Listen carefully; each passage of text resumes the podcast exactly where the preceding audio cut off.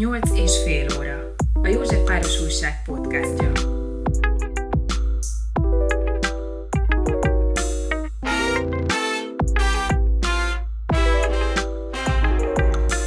Bányai Géza vagyok. Akivel ma beszélgetek, Újházi Ádám, többszörös identitású ember. Zentán született, de Józsefvárosban él, népzenész, hegedűs, de mentőtisztként dolgozik, Moldvai Csángó népzenét játszik, amit ő is ottani roma muzsikusok révén ismert meg, de ő nem roma, most mégis fiatal roma muzsikusoknak is átadná tudását, amihez a Józsefvárosi Önkormányzat ösztöndíj pályázatán kapott támogatást.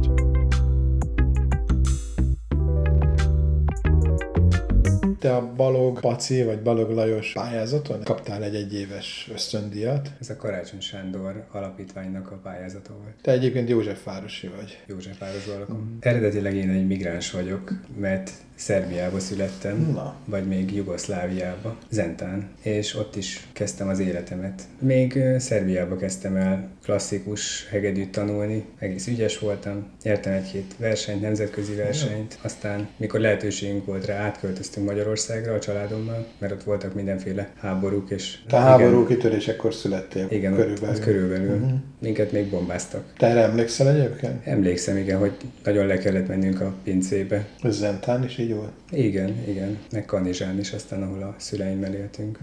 Te hány éves volt, amikor eljöttél?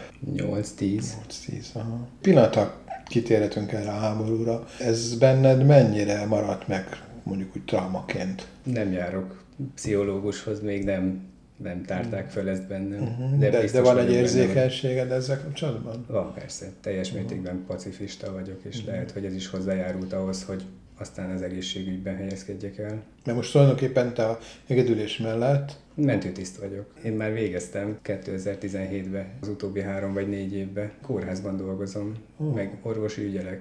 Egy Na várj, a mentőtiszt az egy orvosi... Hát ez egy ilyen nagyon különleges állatfaj, valahol az ápoló és az orvos között van. Nem orvos, mert nem, nincs orvosi diplomája, Mhm. az egy ilyen négy éves főiskolai képzés, vagy négy plusz N De ügyeleten mentőtisztek szoktak... sürgősségi Mhm. ügyeletet, Uh-huh. mert hogy sürgősségi szakemberek Uh-huh. önálló döntéskörrel, meg beavatkozási körrel. És te most itt egy közeli kórházba vagy egyébként? Itt a Szemelweis Egyetemen. A hegedülésre, vagy erre a tanításra, amire majd kitérünk ezzel, te hogy tekintesz? Mert ez most azért egy kettőség, hiszen hegedűsként indultál, tehát művészi vonalon indultál, és nem tudom, hogy akkor, amikor hegedültél, és esetleg verseny nyertél, akkor azon gondolkodtál, hogy de majd nem tudom, még mentőzni fogsz, vagy orvos leszel, vagy valami hasonló. Hát én párhuzamosan csináltam egyébként ezt a kettőt itt Budapesten, és nagyon jól össze is jött. Aztán, amikor lehetőségem volt rá, akkor elmentem teljes állású zenésznek. Volt egy-két-három zenekar, amiben nagyon jókat muzsikáltunk, az összes fesztiválon játszottunk. Az egyik a Pásztor zenekar, ami egy autentikus moldvai csángó zenekar, a másik az Orevoir zenekar volt, amiből később kiléptem a Covid miatt, mert hogy a Covid-dal megszűnt a zenei pályafutásom gyakorlatilag, mint minden zenésznek.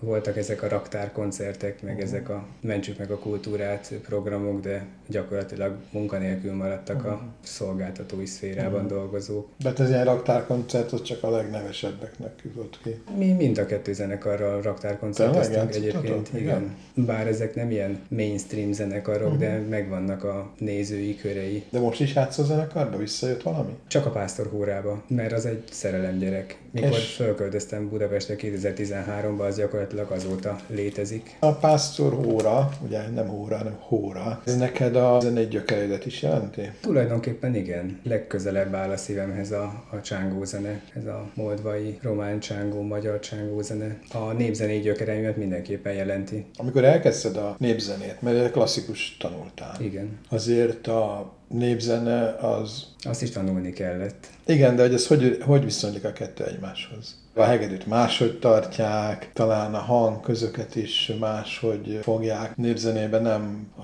jól hangolt zongora szerint kell játszani, hanem fülutásokat, természetesebb hang Igen. sorokat játszanak. Igen, a népzenében nem hangolnak, hanem stigmolnak a haranghoz. Úgy mondták a régi muzsikusok. Tehát ott nem volt ilyen zené áll. Hát volt, csak mondjuk a telefonnak a sípoló hangja volt az A, ami azt hiszem, hogy egy tökéletes 440 Hz-es A, uh-huh. vagy a haranghoz hangolták hozzá a hegedűjüket, és akkor ez volt a kiinduló pont. Meg úgy egymáshoz hangoltak, nem, nem zongora A-hoz, mint a klasszikus uh-huh. zenébe valóban. Klasszikus zenészként te hogy kezdtél erre átállni? Mint hogy mindenki életébe eljön ez a kamaszkor, az én életembe is eljött és akkor nagyon lázadtam. Neked ez volt a rock akkor? Moldvai az a mai napig a népzene rock and roll uh-huh. Hát ez nagyon megfogott engem. És itt kitől tanultál először? Első körben Szegeden tanultam, Lipták Dánieltől, meg a Fábri Gézától, Ivánó Istündétől népzenét, meg járnak le innen Budapestről a Virágvölgyi Mártiék folk táborokat tartani. Márti is egyébként itt lakik Józsefvárosban. Ő egy már idősebb népzenész hölgy, aki az Óbudai Zenéiskolába tanít. Hozzá is jártam oda az Óniba, meg mhm. magán órákra is. De te aztán elmentél a csángókhoz is. Igen, voltam ott is, meg voltam Erdélybe is. Hát meg hozták át egyébként a mestereket Budapestre is. Mm. Itt ismerkedtem meg közelebbről az egyik moldvai cigányzenésszel, meg a dallamjátékával, mert hogy egyébként egy magyar szót nem tudott mondani. Hogy hívják őt? Kírják Györgye. Egy román nyelvű ember volt? Igen, itt majdnem uh-huh. mindenki románul, meg cigányul beszél csak. Ez a moldvai zene, mert ugye ezt mi úgy kezeljük, hogy ez a magyar népzenének a része. Hát ez a csángó zene. Így van, a magyar dallamkincsünknek a része. Ez az egyik legősibb európai népzene. Nagyon mélyre nyúlnak a gyökerei. Nem úgy, mint általában a kis magyarországi, mindenki által ismert magyar népzenének. Hát ilyen inkább polgári zene már lassan, mm. meg, meg ilyen úri népzene. Amit a népzenészek körébe magyar népzenének hívunk, az sokkal tágabb, meg sokkal nagyobb kincs, mint ami így eljut a, az átlag emberekhez, csak nem mind hallgatható, meg nem mind könnyen emészthető, meg befogadható. Hát másra vannak szocializálva az emberek, mást hallanak a rádióba, más, más az, amit megszoktak, amit az ember nem ismer, azt nem szereti. Uh-huh. Ha nem nyomják folyamatosan a fülébe, akkor uh-huh akkor nem tetszik majd neki. Nem tudom, hogy... Túl nyersnek érzi ezt a zenét? Hát meg parasztosnak, meg cigányosnak, meg nem uh-huh. tudom, olyan, olyan jelzőket tudnék mondani, ami azért uh-huh. nem mhm. igazán tetszik az embernek. A moldvai csángó zenére inkább az jellemző, hogy az egyik legősibb gyökerekkel rendelkezik, és a mai napig akár ezer éves dolgokat is énekelnek, játszanak mai nap már nem játszanak együtt azok a hangszerek Moldvába se, amik régen együtt játszottak, a koboz meg a hegedű, vagy a hegedű meg a dob, vagy most már ott is szintetizátorot használnak, meg szakszofont, meg úgy játszanak a lagziba, mind itt egy lagziba. Akkor is, hogyha azokat a dallamokat, vagy közel azokat a dallamokat, vagy olyan gyökerű dallamokat. Attól nem sérül egy dallam, hogyha más hangszeren játszák el, csak hogy a máshogy játszák, vagy hogyha lebutítják, vagy leegyszerűsítik. Uh-huh. Hála Istennek Magyarország támogatta dallamkincs, meg mindenféle folklórnak a fölkutatását, fönnmaradását, tovább örökítését, lejegyzését, fölvételét. Egy nagyon jó kis mondat van a Kalotaszegi legényesek védelmében című antológiában, hogy azzal nem teszünk jót, hogyha lebutítva megtanuljuk és tovább örökítjük, mert pont az veszik el, amitől az ízes volt, meg szép volt. Te ezzel hogy szembesültél? Mert amikor te találkoztál ezzel a George-val, akkor a te játékod és az ő játékod között milyen különbséget vettél észre? Hát ég és föld. Ő a saját íze szerint játszik, amit az apjától tanult, meg a testvérétől, unokatestvérétől. A dallamokat nagyjából mhm. persze ismertem, de ő máshogy indította a hangokat, máshogy díszítette a dallamot, más fekvésbe játszotta a dallamokat. Ő mindent második fekvésbe oldott meg. Mi nem szeretjük a második fekvést, valahogy az nem olyan kényelmes fekvés. A második fekvés az egedűn Hát ott, amikor a, a második új helyére kerül az első új. Uh-huh. Nem egy kényelmes megoldás szerintem. Uh-huh. Mert akkor minden magasabbra kerül, nem? Igen, igen. Uh-huh. Hát mi az első meg a harmadik fekvést szeretjük inkább. Okay. Ugye... Jó, ez mondjuk ilyen nagyon hegedű technikai igen, dolog, de... ez teljes igen. mértékben, ez, ez volt a legérdekesebb az én nézőpontomból az uh-huh. ő játékában. Jó, ez amit a nagy közönség nem tud értékelni, de... Valószínűleg észre se vették, akik hallgatták. igen. De amikor oda mentél, te is úgy érezted, hogy a te zenéd az egy ilyen lekerekített, lecsupaszított valami ahhoz képest, amit ott találtál? Hmm, inkább ne, más, mást éreztem, mert más hegedűsöknek a játéka alapján tanultam én uh-huh. hegedülni.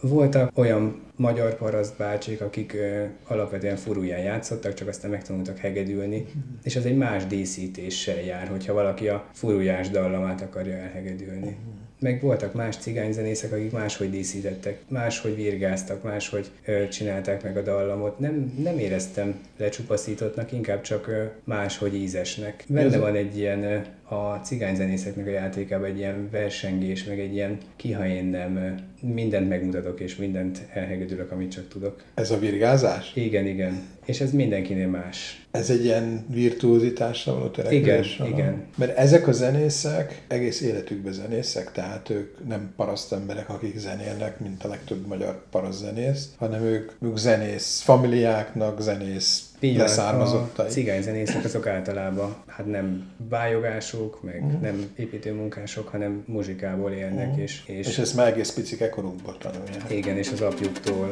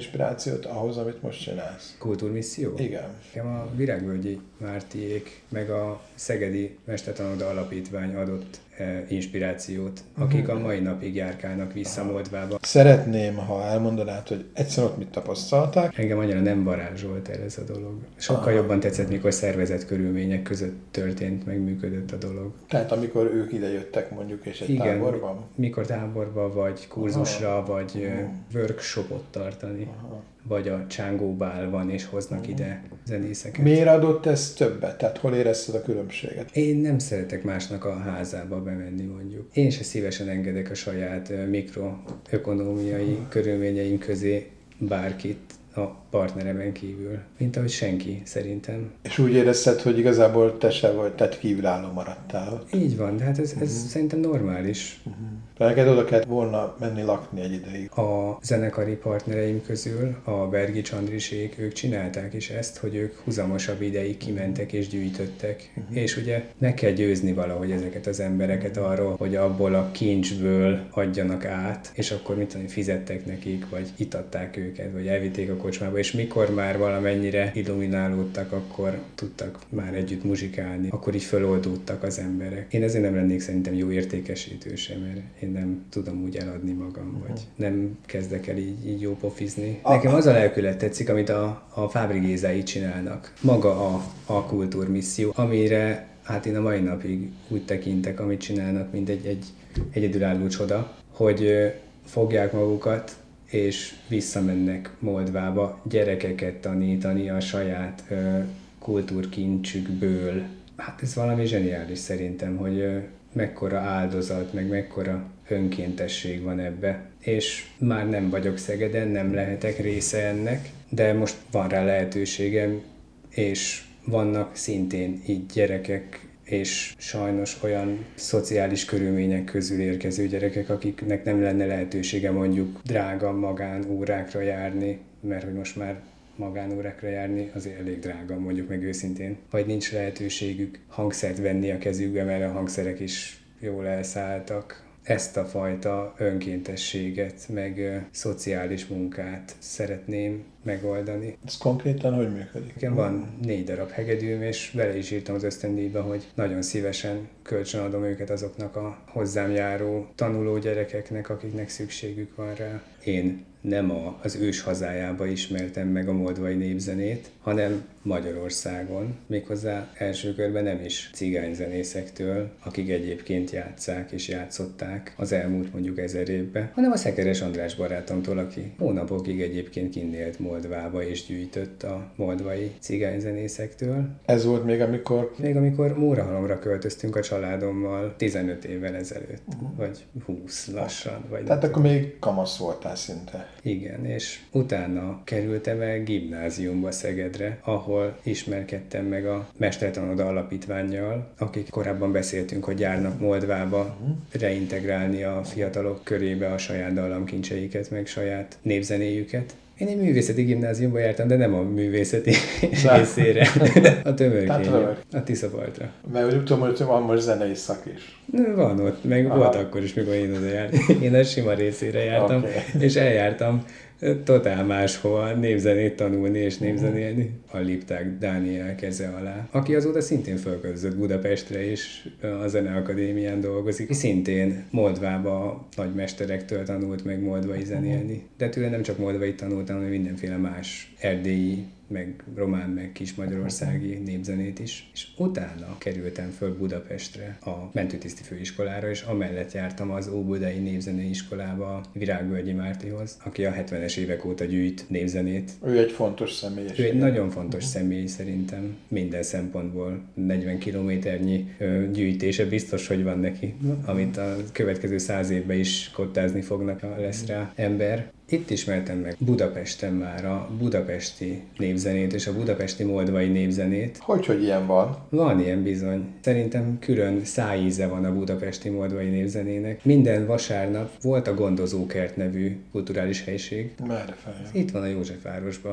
A Roma önkormányzat mellett volt. Most már lehet, hogy máshogy hívják a helyet, de 2013-ban még gondozókert volt. Most már gondolom megvette valami nagyobb cég, és átdolgozták, mert voltam benne múltkor, és hatalmas komplexum lett, de ez még akkor egy romkocsma volt, Ez, és ez melyik utca egyébként? Vajdahunya utca.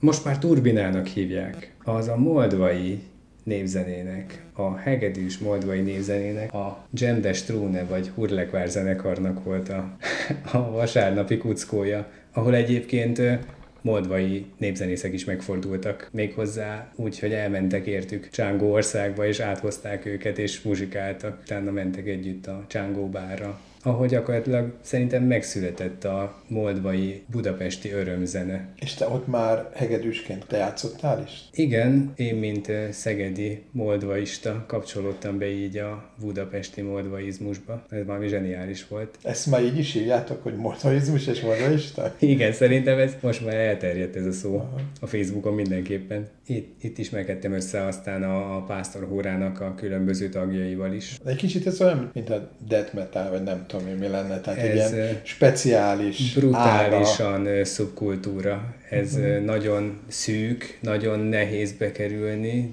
nagyon családias, és nagyon értékes. Fantasztikus emberek vannak itt mindenféle háttérrel, lehet, hogy az iskolapadból föláll és eljön aztán gemelni, de lehet, hogy fölakasztja az orvosi köpenyét a tiszti orvosi hivatalba, és utána jön le.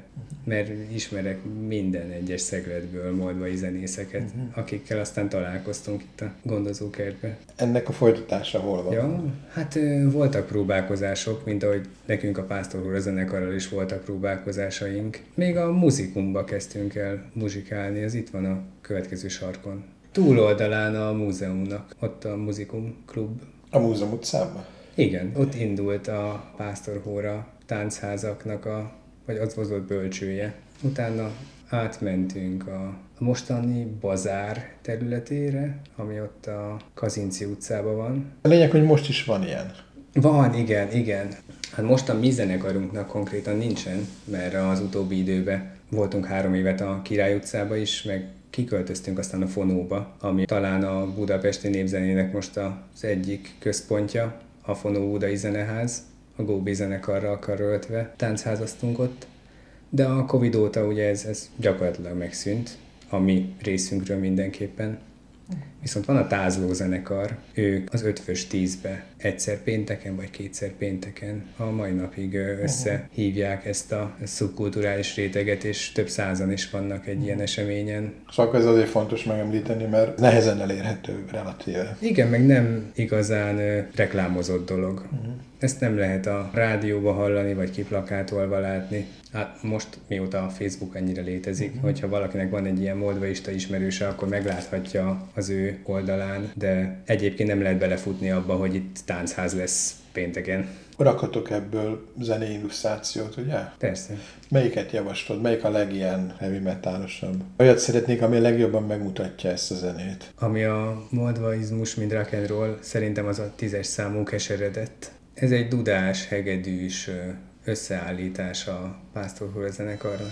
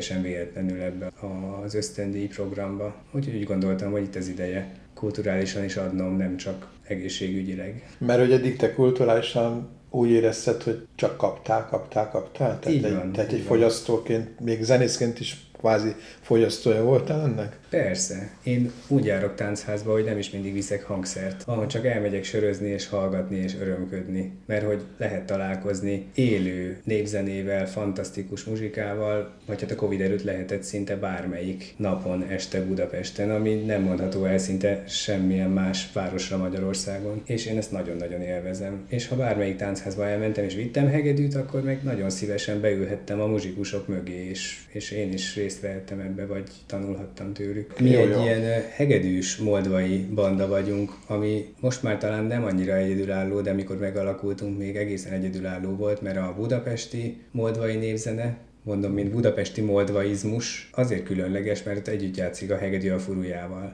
Nálunk meg abszolút nem játszik együtt a hegedű a furujával, mert hogy kettő hegedű van. Hagyományosan akkor volt egy furuja, ami egyedül játszott. Voltak azok a bulik, Moldvába is, ahol nem volt pénz zenekarra, oda hívtak egy furujást. aki egy magyar fur- furujás volt. Hát igen, igen, a magyar parasztemberek játszottak általában furuján, vagy dudán mondjuk. És ha volt pénz zenekarra, akkor meg hívtak egy hegedűs kobzos párost, vagy hegedű kobozdob, ilyesmi fölállásokat. És a furujás is hozzájuk játszott. Furujás meg hegedű Moldvában soha nem játszott együtt. Nem. Ez a, ez a budapesti moldvaizmusnak a quintessenciája, hogy itt találkozott össze ez a két hangszer, ami valami zseniális. És most már úgy épülnek föl a budapesti moldvai zenekarok, hogy együtt játszik a hegedű a furujába, és olyan fantasztikusan, tökéletesen, hogy mintha mindig együtt játszottak volna. Részt veszel most is ebbe az életbe, amennyire lehetséges. Igen. De marad benne egy, egy hiányérzet. Igen, igen. Valamit szeretnél adni az itteni roma zenész gyerekeknek?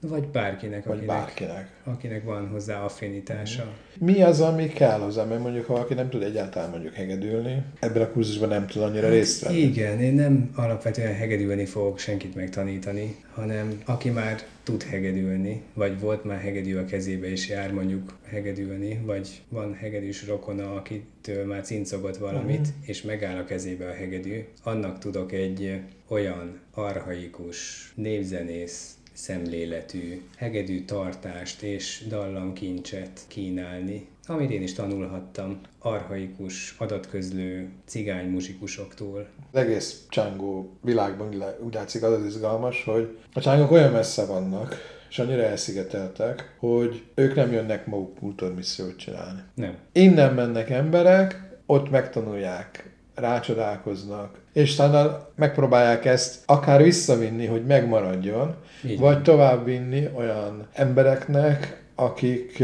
még ezzel nem találkoztak, és ez egy, egy olyan világ, amiben érdemes bele Így van. Így van. kapcsolódni. És itt Józsefvárosban kiemelten a roma gyerekeket vársz. Igen, szociálisan nehéz körülmények közül érkező gyerekeket, akiknek mondjuk nincs pénze magántanára. Ez a kurzus mondjuk egy évig tartana? De még van rá igény. Hány gyereket tudsz így tanítani? Kölcsönadni kettő hegedűt tudok. Tehát ö, akinek nincs hegedűje, abból kettő gyereket tudok vállalni. De akinek van hegedűje, az attól függ, hogy hányan lesznek, tudok majd megkeresni úgy mondjuk a Karácsony Sándor Alapítványt, hogy lehetőség szerint biztosítson számunkra a létszámtól függő valamilyen termet. De ha nagyon kevesen lesznek, akkor várom őket szeretettel hozzám is. Ez egy belépő lehet ebbe a szubkulturális közegbe, a moldvai táncházakba, az örömzenélésbe, a közös együtt muzsikálásba, ebbe a családba gyakorlatilag, ami létezik ugyan Budapesten, de nem tudnak róla az emberek. De mondjuk egy 12 éves gyerek, ebből mit visz haza a 13 éves korára, mire mondjuk végigmegy nálad egy év alatt? A moldvai zenének a szeretetét, azt, hogy ez nem véges, hanem ez folyamatosan kutatható, folyamatosan tanulható, fejleszthető, saját szájízére formálható, beleviheti a saját kulturális, meg a saját otthoni fantáziáit is. Attól, hogy megtanítom neki egy adott embernek a dallamkincsét és virtuozitását, meg díszítési technikáit, attól ő a saját kényekedve szerint díszítheti, és a saját lelkét belerakhatja, és saját magáévá teheti azt a dallamot. Én egy adott szempontból, az én szempontomból adom tovább ezt. És nem azt várod, hogy ugyanúgy csinálja. Nem, nem. Én nem a folklór rendőrség vagyok. De az is létezik. Létezik valóban? Nem mondjad, hol? Hát Magyarországon belül, Budapesten biztos vagyok benne. Minden táncházba előjövő dolog. Biztosan van folklór rendőrség, igen. Akik megmondják, hogy ez nem autentikus. Igen. Vagy Értem. megmondják, hogy ez így szar. Hagyd abba. Tehát te tulajdonképpen egy készséget akarsz adni. Igen. Én egy lehetőséget adok erre a dologra. Kaptam egy lehetőséget az alapítványtól, hogy továbbadhassam ezt a dolgot. Ez egyfajta szociális munka. Szóval ahhoz adok segítséget, meg ahhoz adok kulcsot a gyereknek a kezébe, hogy a hangszerrel egy népzenén keresztül tudjon szélesebb körben gondolkodni, hogy egy kulturális kincset használva tudja önmagát építeni, a környezetét szépíteni, a saját lelkének adjon, a környezetének adjon, hogy a saját kultúráját is nyugodtan ötvözze vele. Mint ahogy én is úgy kerültem ezzel kapcsolatba, hogy volt egy elképzelésem a zenéről, kaptam mindenféle más embernek az elképzeléseiből, különböző tanároknak a tanácsaival, különböző cigányzenészeknek a dallamjátékával és a személyes találkozásunkkor az élettörténeteivel mind-mind gazdagabb lettem, ezt tudom én most továbbadni. Ez technikailag is fejlesztő őket? Természetesen, technikailag is. Szerintem mindenféle módon fejleszti az embert, hogyha a zenével foglalkozhat, és hogyha ezt valakitől tanulhatja, nem az interneten keresztül, vagy nem autodidakta módon, akkor sokkal könnyebb. Meg hát akkor tud kérdéseket is például föl. Így van, és azonnal kap rá választ. Mi az a korosztály, begondolkodtál? Én inkább kamaszkor De... környékétől indítanám ezt a dolgot, és határa csillagoség gyakorlatilag. Tehát a- akkor, amikor már van egy biztos biztonságos. Ki meg tudja már rendesen szólaltatni a hegedűjét, nem azt kell megmagyaráznom neki, uh-huh. hogy hol keresse azt a fajta hangot. Uh-huh. De természetesen megmutatok neki mindenféle hangot, és eljátszok mindent 66-szor, hogyha uh-huh. kérdezi, és válaszolok hát, mindenre. Ez nem egy hegedű tanárság, hanem ez egy a mesterkurzus. Igen, ez a moldvai népzenét uh-huh. hivatott eh, népszerűsíteni uh-huh. és tovább örökíteni. Nem hegedűt tanít, nem hegedülést tanít, hanem népzenét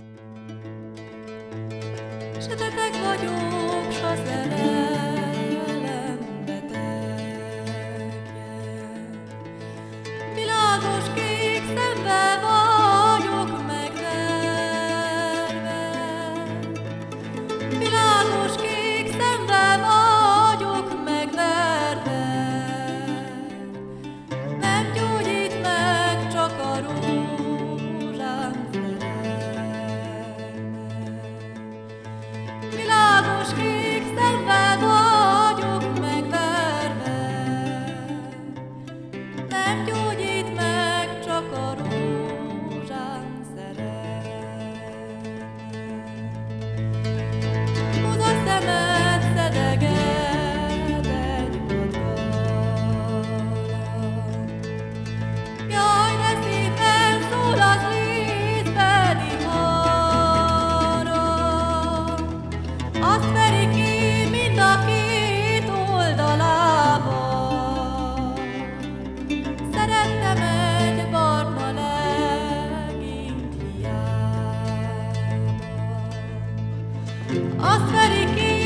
daqui